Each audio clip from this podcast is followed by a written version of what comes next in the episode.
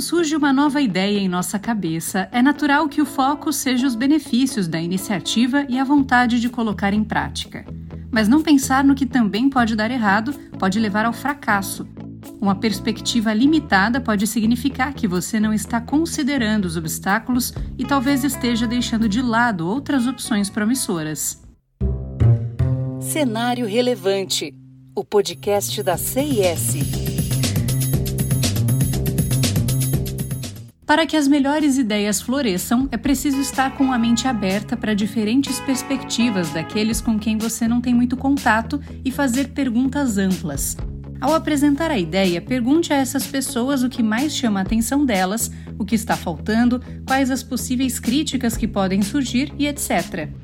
Coloque-se também no lugar de seus concorrentes e pense quais falhas ou fraquezas da sua ideia eles comemorariam ao identificar. Como dissemos, novas ideias trazem muita empolgação e devemos ter cuidado para não nos cegar e também cegar aos outros para possíveis desvantagens. Obstáculos inesperados podem surgir e nos impedir de explorar novas rotas promissoras. Vamos às perguntas que você deve fazer para expandir seus horizontes. Número 1. O que se destaca? Verifique se o público percebe os tópicos principais da sua ideia ou se tem uma percepção diferente da sua.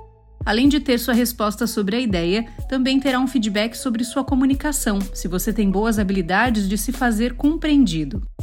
Quando nossas ideias incorporam as ideias das pessoas, há mais chances do objetivo ser atingido. 2. O que está faltando? Muitas vezes podemos pensar que temos tudo o que é necessário para a ideia dar certo. Mas durante a jornada surgem novas demandas e precisamos cobrir essas eventualidades. Estar preparado para tomar certas providências é fundamental para ganharmos vantagem significativa no mercado. 3. Quais as possíveis críticas que podem surgir? Pessoas próximas podem não se sentir confortáveis em expressar críticas sobre nossas ideias, então podemos perguntar o que críticos hipotéticos diriam.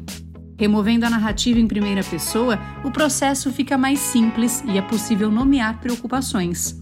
4. O que um especialista da área diria sobre essa ideia? Nossa perspectiva também é limitada pelo nosso conhecimento. Por isso, vale pensar qual seria a opinião de um especialista nesse campo em que pretendemos desenvolver a ideia. Vale lembrar que não só o conhecimento é importante aqui, mas a experiência também. 5. Quais falhas nossas fariam nossos concorrentes felizes? Olhar além do nosso negócio pode nos auxiliar a premeditar crises e obstáculos. Coloque-se no lugar de um concorrente e pense o que te faria feliz se algo desse errado na sua ideia. E não somente pense no motivo, mas no proveito que a concorrência tiraria da sua falha. Isso te convida a observar os erros dos concorrentes e buscar evitar que o mesmo aconteça com a sua ideia. Aí estará um diferencial.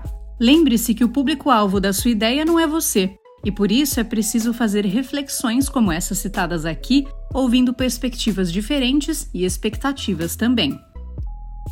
Continue acompanhando os conteúdos do Cenário Relevante, o podcast da CIS.